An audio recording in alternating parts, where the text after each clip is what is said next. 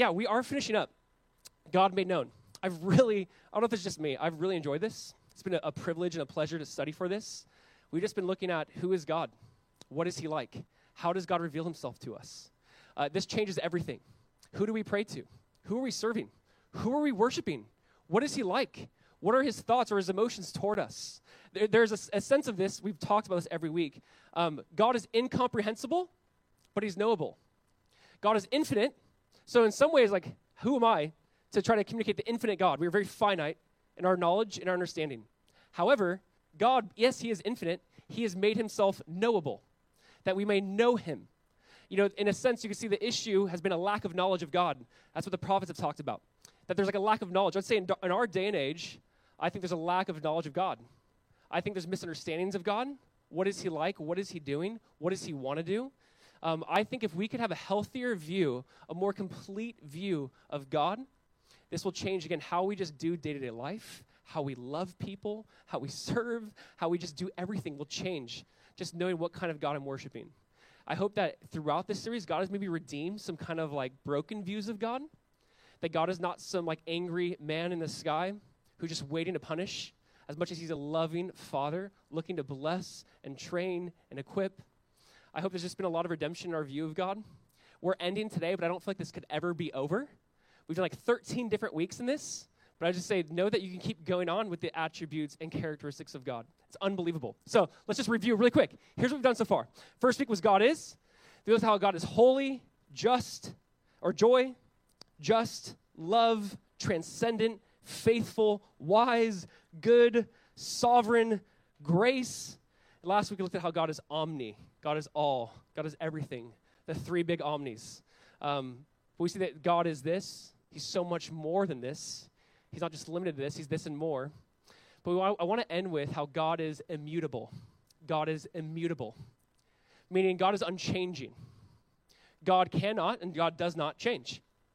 See, I want you to think about this God is good, love, joy, just, and He's not going to be different tomorrow. Like the fact that God cannot change, God does not change.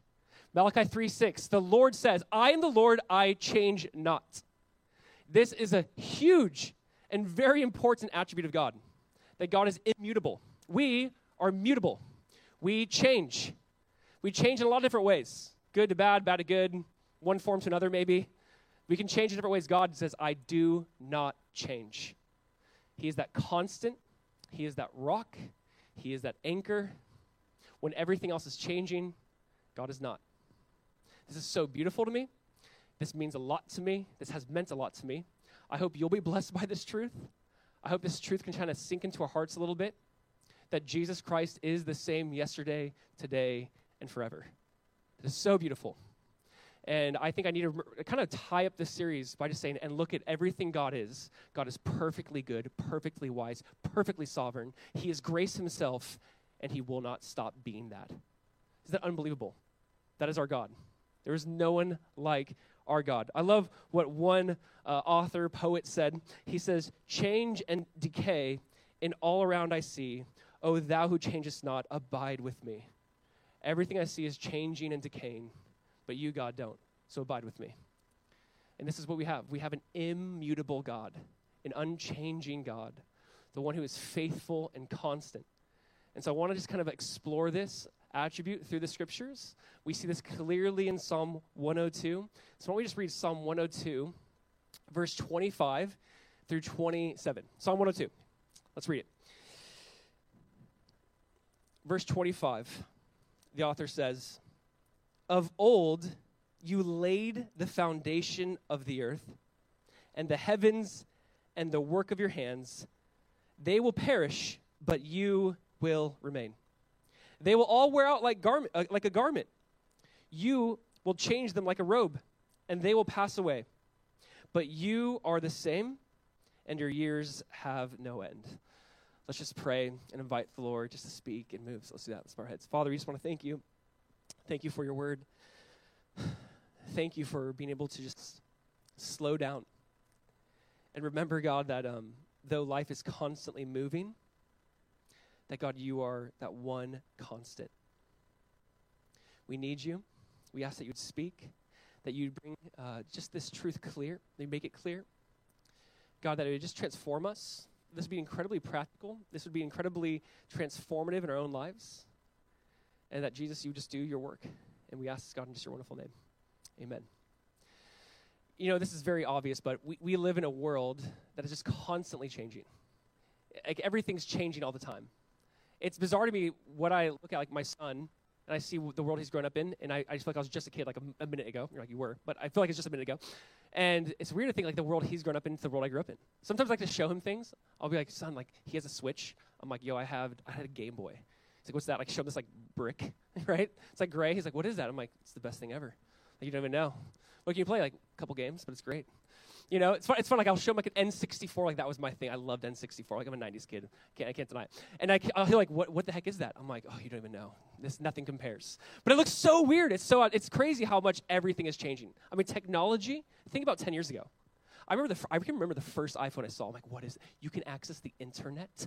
Like what? Like it was revolutionary, right? That's like a decade ago. It's crazy to think how many things have changed, how fast things are changing, whether that's culture, technology. I look at my life and I go, what has changed? You know, I've been married now over 14 years. That sounds so crazy when I say that 14 years. And I go, man, from when I first got married, my body has changed a lot. like a lot. Things are just different. I'm like, oh, that doesn't work anymore. Like, it's so bizarre. Like, I can't do that move. I can't do certain things. It's just changing all the time. My son is six. It's bizarre. My wife and I, you know, you get those like reminders in your phone of like, this happened three years ago. And I see my son with like a chubby little face and his little mullet. He had a baby mullet, like down his back. It was amazing. And I'm like, oh, I miss my son's mullet. That was so awesome. And it's just weird. Like, things are changing. You know, last night we're talking, or the other day we're talking about my daughter who's three, and I'm like, I just want to press pause on time. She is so adorable. She's so fun. Everything she says is funny to me. Like everything. And I'm like, oh, I don't, I don't want to, like, I know on 10 years I'll look back and be like, oh my gosh, she's 13. Like, I know, freak me out. And it's crazy. Just time is unreal. Change is constant. And here's the thing, obviously. We live in an unchanging world, and yet we serve an, an, an unchanging God. This world is constantly changing, but God is unchanging. And that has brought me so much peace over the years. I remember when my wife and I left California to move here, this was like an attribute. This sounds but maybe sounds bizarre. I was reading the book, The Attributes of God by Tozer, around that time. I was like 18, 19. I was reading that around that time, and this was like an attribute of God I just absolutely cling to. I'm just going, wow, God, everything. Like I'm about to leave my state. I'm about to leave my home. I grew up in one house my whole life. You know, grew up in one city my whole life. Uh, we got married, 20 years old, and we're like, okay, let's move to Florida. And I remember just the fear of like uprooting everything. And I'm going, God, this is overwhelming. I can't do this. I don't want to do this in some ways. This is beyond me. And it's bizarre to think like everything will change. Like the thought, I remember going, man, well, everything will be out here. Like our kids will be born here, raised out here. That's happening. I remember like I wanted my, so badly my kids to be raised out there. Now looking back, I'm like, thank you, my kids are not being raised in California. But and I'm like, yes, like it's just so much has changed, and that was such a terrifying thought, and I had to cling to. But God, yet you are like this anchor that does not change. That I, I just like I need to kind of tie myself to you, this anchor. That you are that rock. That everything around me is constantly changing. You know, this this thought of change can kind of sometimes lead to terror if you experience loss of a loved one, if you've experienced anything like that, you feel like your world is completely flipped upside down. You're going, I just lost this person. Every, like everything will change. I mean, sooner or later, like all of us will not be here. Everything eventually comes to an end. Everything eventually changes. And yet God does not change. And I can't explain how much that means. I can't explain how much God has to communicate this truth to his people. He's like, though you fail, though everything's changing, I am the one constant. And this, again, has meant so much to us over the years. Have you ever had someone bail on you? God does not do that. Have you ever had someone say one thing and do something completely different? God does not do that.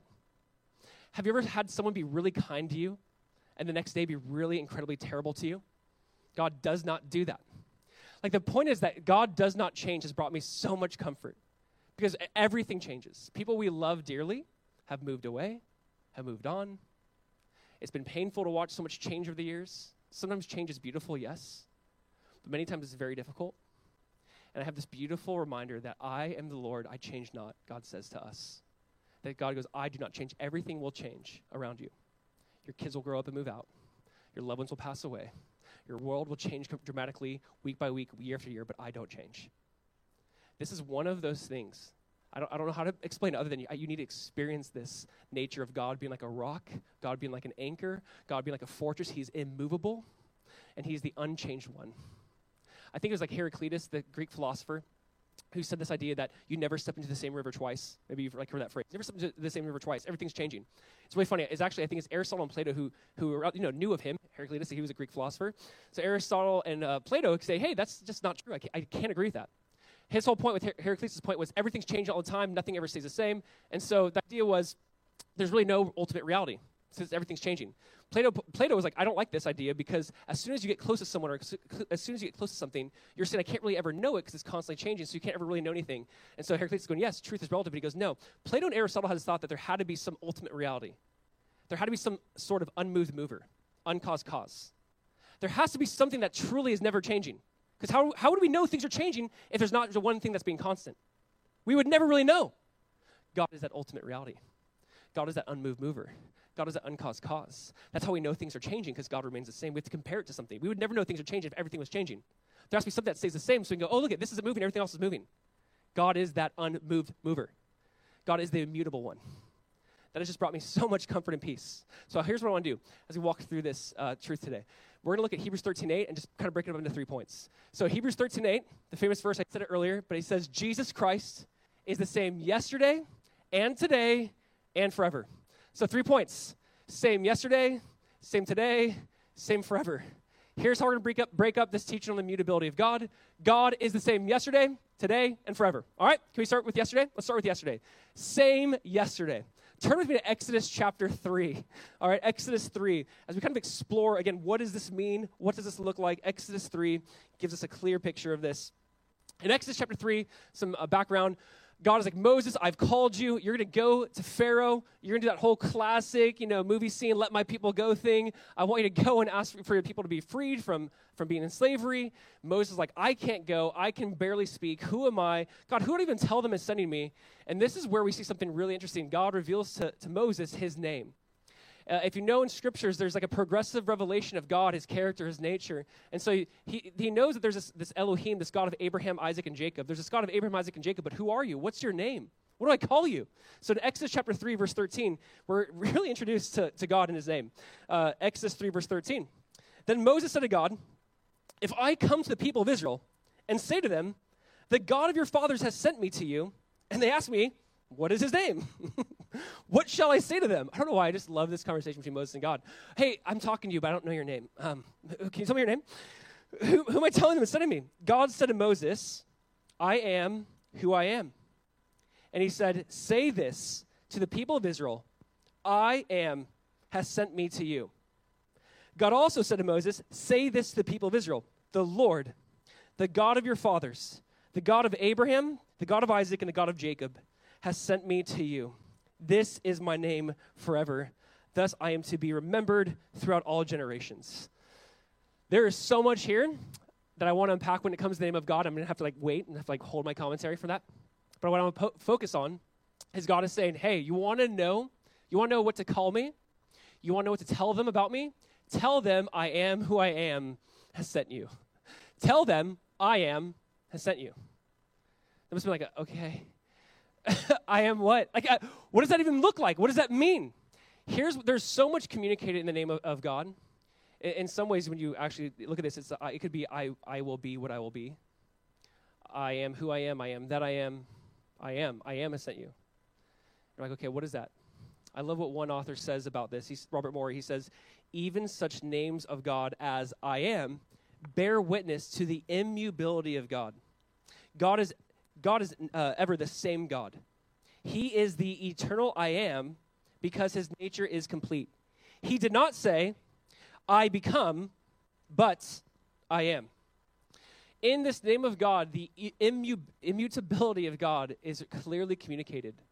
I am. I'm, I'm the one who started it all. I'm that uncaused cause. I'm, I'm the one who did this. I'm, I'm the God of Abraham, Isaac, and Jacob. I'm the God of your fathers.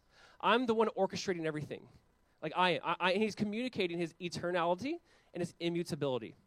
And here's what I'm trying to get at. From the very name of God, God is trying to get to this point in this idea that God does not change. This is so beautiful. In the name of God, God is saying, I'm, I'm stability. I'm ultimate reality. I'm that. It's, it's me. So, what does it mean that God does not change? Because here's the idea um, to be able to change, you either need to go from better to worse, from worse to better, or from one kind of being to another. So, break it down better to worse. God does not ever get worse, obviously. God is not like really good one day and really bad the next day. God is not like really holy one day and really evil the next day. God does not get worse. God does not decay. This world, this universe is, is constantly in this state of decay. God does not decay. Uh, we, our bodies, decay. God does not decay. God does not get older. God does not get younger. He is immutable. He does not go from better to worse. He can't get worse. This is one of those things where, in a Greek or pagan kind of world, even if you think about pagan world at their time, their gods were constantly all over the all over the place, and God is like, nope, I'm just the stable one. I'm the constant. I'm the immutable one. I will not get worse. I'll not be happy with you today and angry with you tomorrow. There's this idea that God is just that stability that we are craving and looking for. God obviously can't go from worse to better. God does not improve. It's not, he doesn't even like learn in that sense, right? He is God, infinite in knowledge, infinite in love, infinite in goodness. So he's immutable. He does not go from worse to better. He's not improved. He is not, he's not a caterpillar. He doesn't go from one kind of being to another, right? From a caterpillar to a butterfly. He does not do that. He's not changed from one kind of being to another kind of spiritual being. God is that immutable one. There's so much communicated here in this idea. And this has brought me so much peace and so much joy over the years. He says, I do not change, I do not decay. So here's how I'll break this down really quick, just so we kind of get this. Um, God does not change in what ways? Well, God does not change in his essence or his nature. God does not change his essence or nature. Just stay with me. Again, uh, God is not fickle. It's easy for us to think sometimes as God being temperamental or moody. No, not true, not the case, not biblical, not what we see in scriptures. God is not this temperamental or moody. I can be fickle, I can be all over the place. I can have my emotions really good one day and the next day not so good. It's weird. God is not like that. I love what it says in James 1:17. It says, "Every good and perfect gift comes from above, coming down from the Father of lights, with whom there's no variation or shadow due to change." There's no variation, no shadow due to change, no, no change. God is not fickle. God in his essence is he's immutable. God in his attributes is immutable. God does not change in his attributes. Again, this is so good. So everything we've studied so far, that does not change. God is all these things we've talked about, and He's those things perfectly. God does not change. I love what Charles Spurgeon said. He says, The doctrine of the immu- immutability of God should be more considered than it is, for the neglect of it dilutes the theology of many religious teachers and makes them utter many things of which they would have seen the absurdity long ago if they remember the divine declaration, I am God, I change not. Therefore, you sons of Jacob are not consumed. Cons- uh, he's quoting from Malachi 3 6. He says, when we don't have this understanding of God, it weakens or lessens our theology. We misunderstand God. God does not change. Uh, one author said it this way Every change is foreign to God. In him there is no change in time, for he is eternal, nor uh, in location, for he is omnipresent, nor in essence, for he is a pure being. God does not change in his essence and his attributes. And lastly, God does not change in his counsel or plans. Isaiah 46, 9 and 10 says, For I am God, and there is no other. I am God, and there is none like me. Yes, declaring the end from the beginning, and from the ancient times, from the ancient times, things that are not yet done, saying, My counsel shall stand, and I will do all my pleasure. God says, I declare the things before they even happen. Anything I says will come to pass. God's plans, his counsel, his foresight, he goes, that doesn't change. So we got to see this. God is the same yesterday. Who he is yesterday is now who he's going to be today. And I think this is where I want to focus on. This is so beautiful to me. So he's the same yesterday, how he introduced himself, but the same today. So this God yesterday, so point number two, same today. This God yesterday is the same God today. The same God that Abraham worshiped is, is the God I worship. The same God that David cried out to and got help from is the same God I cry out to and get help from. The same God that Rahab and Sarah and so many others looked upon in faith is the same God I look upon in faith. You see, we serve and worship the same God from yesterday to today. So I love going back to the phrase to, to Moses, hey, Moses, I am that I am. It left to me this like dot, dot, dot, like what? What do you mean? I am who I am. I am what? And here's what I love Jesus comes on the scene, and in the Gospel of John specifically, we see Jesus over and over again answer that question. We see just go, I am. Now, I want to actually point this out. It's in John chapter 8, verse 58. Jesus is talking to the Pharisees, and Jesus says this classic statement, and this is what made people so angry with Jesus. This is why they wanted to crucify him. Jesus said, Truly, truly, I say to you, before Abraham was born, I am. Before, I want you to understand the, the gravity of this thing, by the way. If you're a Jewish person, and here's Jesus and goes, I am. Before Abraham, the father of our faith, before he was even alive, I am. Don't you think they'd know what he's saying? Wait a second. You're claiming you're the great I am?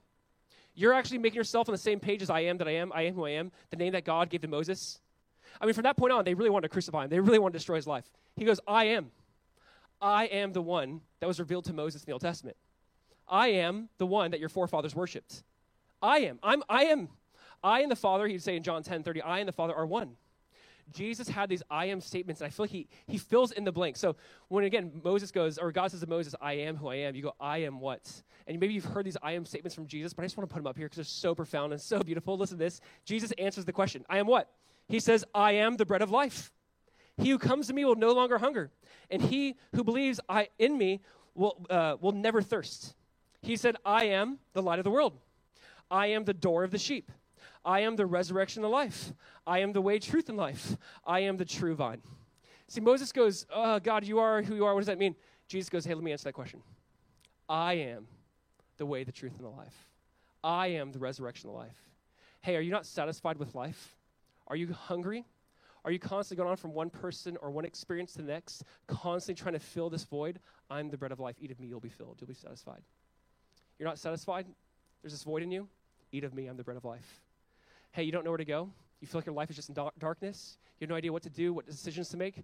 I'm the light of the world. Hey, you feel like you're just dry in your life? You're not getting anything out of life? You feel like life is maybe meaningless? You're not getting joy out of it? I am the vine. Abide in me. See, Jesus basically says, what it is you're looking for, I'm, I'm the solution to. Hey, you fear death? What's next? Is this awesome, sick game? We just die and life is over? I am the resurrection of life. If you believe in me, though you die, shall live. You see, Jesus Christ is the same yesterday and today. Jesus is that great I am. Jesus is saying, Hey, Moses, remember that story of Moses? Before Abraham was, I am. Remember that story of the I am? I am what you are looking for. All of these I am statements of Jesus are not so much just even the statements, but it's saying, I am the one who will meet your every need. I am the one who will satisfy what you're looking for. I am the great I am. I am filling in the blank. I am the one who meets what you are looking for. I just love this about our God that Jesus goes, I am, it's me.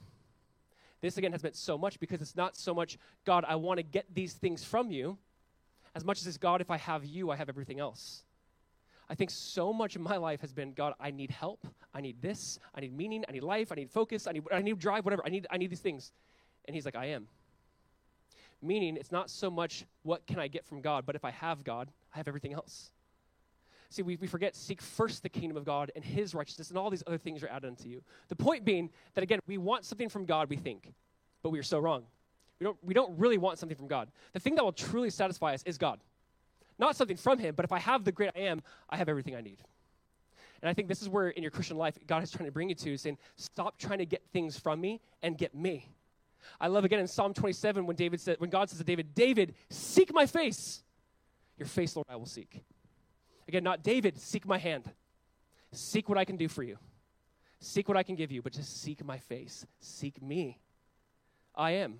I'm the one you're looking for. I'm the one who will satisfy every craving and desire of your heart. Because you know those things won't satisfy, but I, I am. I will. I am who I am. This is Jesus. He answers the question. Isn't that so beautiful? Jesus comes on the scene and says, I am what you're looking for. I am who I am. Before Abraham was, I am. One of my favorite I am statements is actually, and you're going to see it this week, when we're studying about Jesus being taken in the garden. He's praying all night.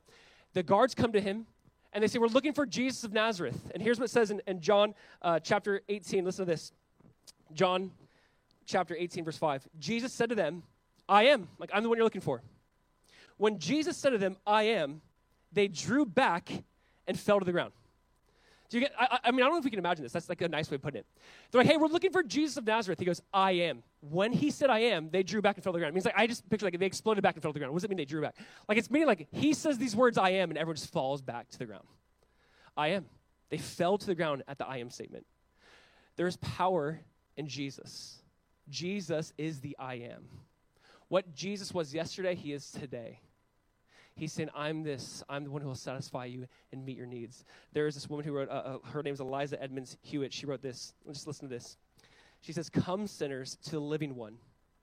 He's just the same Jesus as when he raised the widow's son the very same Jesus. Come feast upon the living bread. He's just the same Jesus as when he as when the multitudes he fed, the very same Jesus. Come tell him all your griefs and fears. He's just the same Jesus as when he shed those loving tears, the very same Jesus. Calm midst the waves of trouble be. He's just the same Jesus as when he calmed the raging sea, the very same Jesus. What he was yesterday, he's still today. What he offered the disciples yesterday, he still offers us today. This is not just promises for them then, this is promises for us today. He is the same yesterday and today. Do we get that? That Jesus, who he was to the disciples, what he said, what he claimed, what he did, what he offered, he's still offering the very same things to you and me. This is so beautiful. I'm praying to the same Jesus that they worshiped. I'm bowing down to the same Jesus they worshiped. He's the same yesterday and today. Church, do we get this? Tim Keller put it this way so beautifully. He says, If God doesn't change, then what the biblical authors are saying about him is still true the stuff you can read in the Bible is still relevant because God is changeless. It's still relevant. It still has meaning. It still has weight because He is the same Jesus. Yes? Tozer said this about this truth. He says, Whatever God felt about anything, He still feels. Whatever He thought about anyone, He still thinks. Whatever He approved, He still approves. Whatever He condemned, He still condemns. He is the same yesterday and today. Yes? A couple issues that maybe are brought up with this. God is immutable. Jesus is the same yesterday and today and forever. But you go, but wait, Jesus, isn't he mutable? Because doesn't Jesus change? Didn't he, did he learn? I thought there's claims of that. He grew in wisdom and stature and favoring God with man. Here, here's the idea. When it comes, we call this the hypostatic union of Jesus, the fact that Jesus fully God and fully man. Jesus in his divinity is immutable. Jesus in his humanity, we see, was mutable. He grew, he learned, he grew in favor. There's the idea that Jesus was both fully God and fully man. He was not 50 50. We got to understand Jesus is immutable he is fully God, but he also, in his humanity, he is mutable. So we see this idea because God, and I love this about God. God's like, I have to take on your limitations. I'm going to take on flesh. I'm going to walk among you. This is what's so beautiful about our God. He's fully divine, and we see that he's fully human. Sam Storms said about this truth about Jesus being immutable and uh, mutable at the same time. He says, In Christ, we behold one who is both unchangeable and changeable. In short, the unchangeable Son of God took on changeable humanity in order that we, mutable humans, might enter a state of immutability. Because one day, the Bible says, when we see him, we will be like him. We are mutable, we change, and not always for the better. But one day, when we see him, we will be like him. That the immutable t- took on mutability, so we here immutable might become immutable. Try to say that five times fast. That's the idea. This is what he did for us.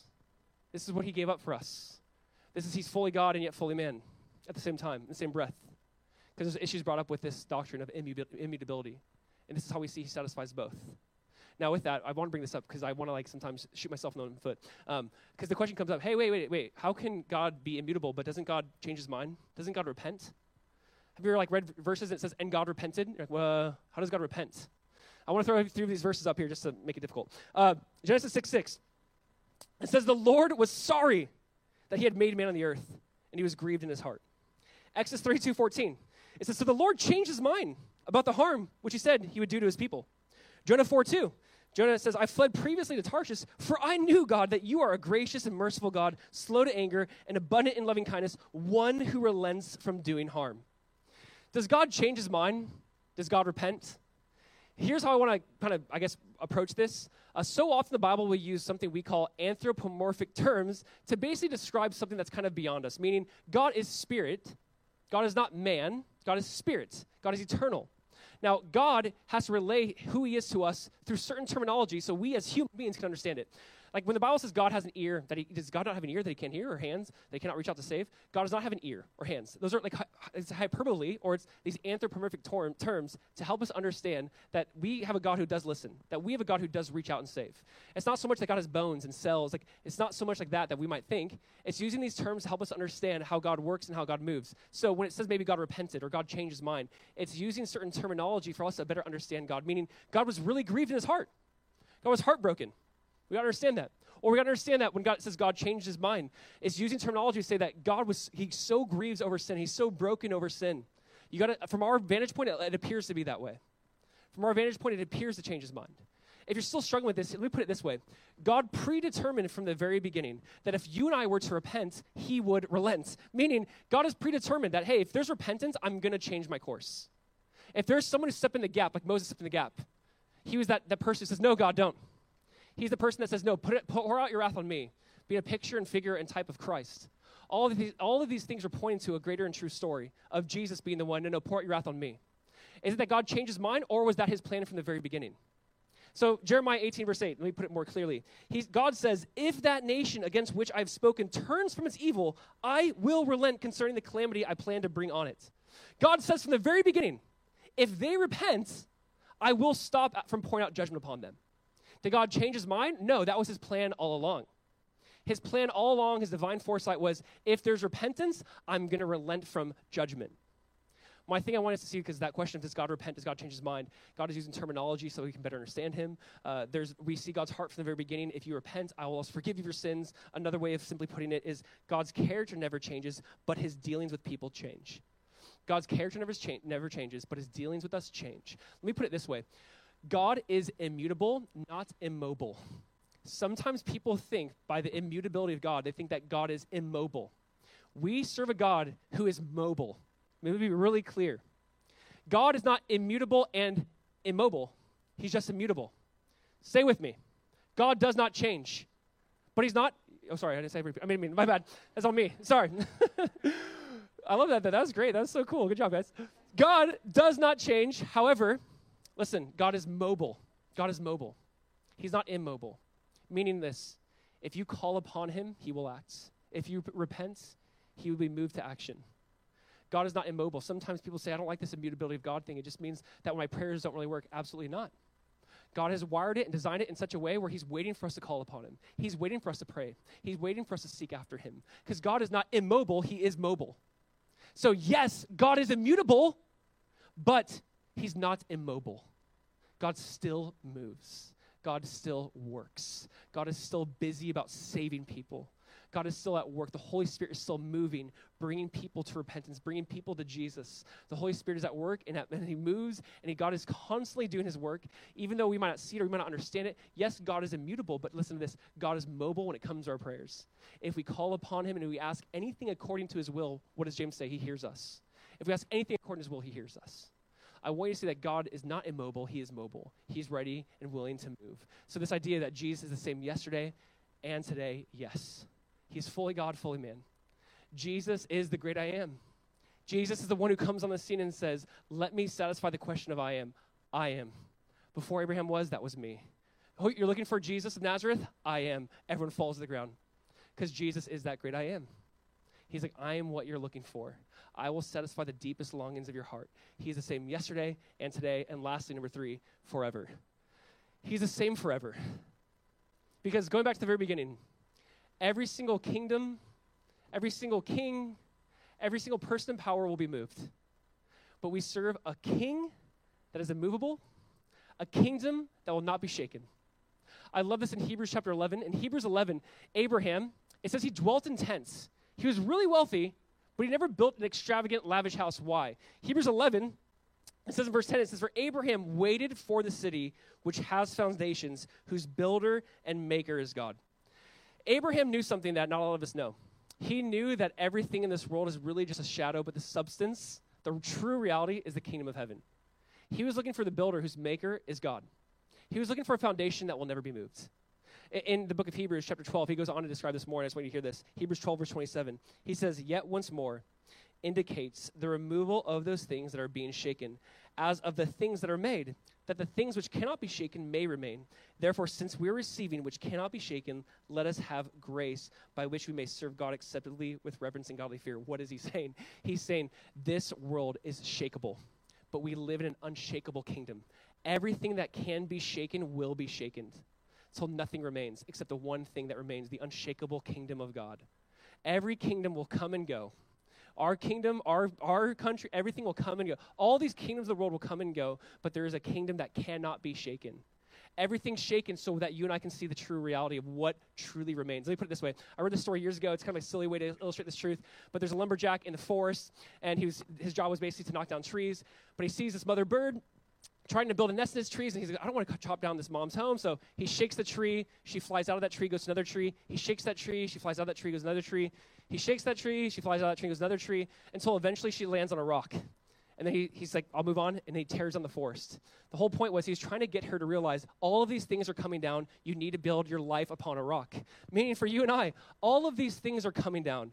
What you and I see is going to come and go. We live for things that are just shadows. We pursue things that don't really matter. All of these things that can be shaken, listen, they will be shaken until only that which remains remains until only that unshakable kingdom is left. As, as Paul said to Timothy, naked you came in, naked you'll leave. This idea that, you know what, you come in this world with nothing, you'll leave with nothing. Only true reality. Church, I just want us to hear this that Jesus is the same yesterday, today, and forever. His kingdom is the only kingdom that really matters. We can build our life, we can live our life for certain things for the next 30, 40, 50, 60 years, however more years God might give us. And you realize, what was that? I built, I pursued, I lived for things that I'll ultimately just leave behind. I work for things that I'll ultimately just leave to my kids. Hopefully they don't blow it. Hopefully they don't become spoiled rats. Maybe leave it to their kids. We just do this over and over again. Everyone just does the same thing throughout history. The whole point is everything will come and go. Everything will change until you realize, oh, no, there's only one who will not change. That the word of the Lord, that endures forever. God, he does not change. That his rock, his kingdom will not be moved. Our kingdom will be moved. Our trees will be cut down. We need to build our life not upon a tree, but upon a rock. Everything's coming down. And this is what I love about the scriptures saying, hey, live for what matters. Live for eternity. Live for those things that cannot be taken from you. Live for those things that can never be stolen from you or taken from you. Send your treasure ahead in heaven. That's what Jesus says over and over again. Don't lay up for yourselves treasures in this earth, but store them up in the next life in heaven. Like, seek first the kingdom. Like, actually, what you're doing, invest in things that have eternity, uh, eternal weight and glory to it. Because all of these things are coming down.